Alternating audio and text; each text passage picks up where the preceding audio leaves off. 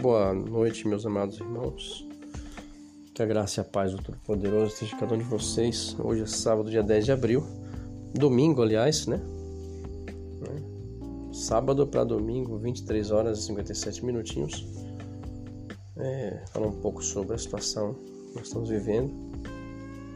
Nós estamos em plena pandemia de 2021, onde tem uma pressão muito grande em cima de nós, mas como pai de família, pregadores do Evangelho, sofremos muito com isso.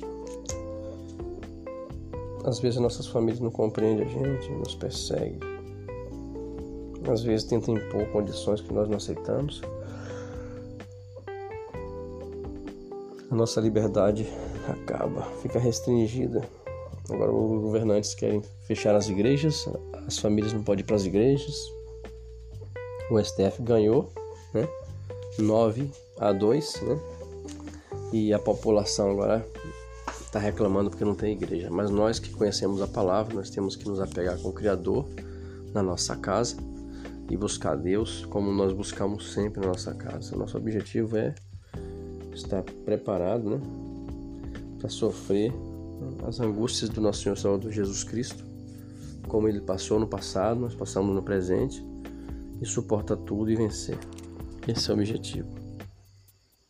Nós não temos nem como questionar, mas a glorificar Deus, ao nosso Deus e Pai, nosso Senhor, Salvador Jesus Cristo, por Ele nos dar a oportunidade de, né, de convivermos com essa perseguição. Alegrai-vos e exultai-vos, pois é grande o vosso galardão nos céus, pois assim perseguiram os profetas que vieram antes de vós.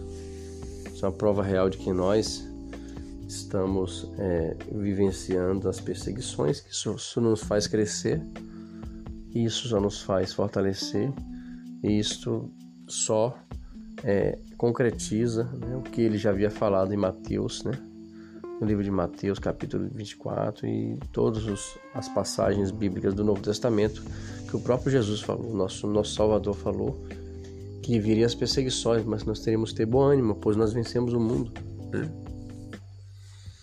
Como ele também venceu. E não há necessidade da gente também se preocupar, porque quanto mais se persegue, mais se cresce. É no meio do fogo da perseguição é que cresçamos a nossa fé. Crescemos a nossa fé. Às vezes o evangelho não cresceu tanto quanto na perseguição.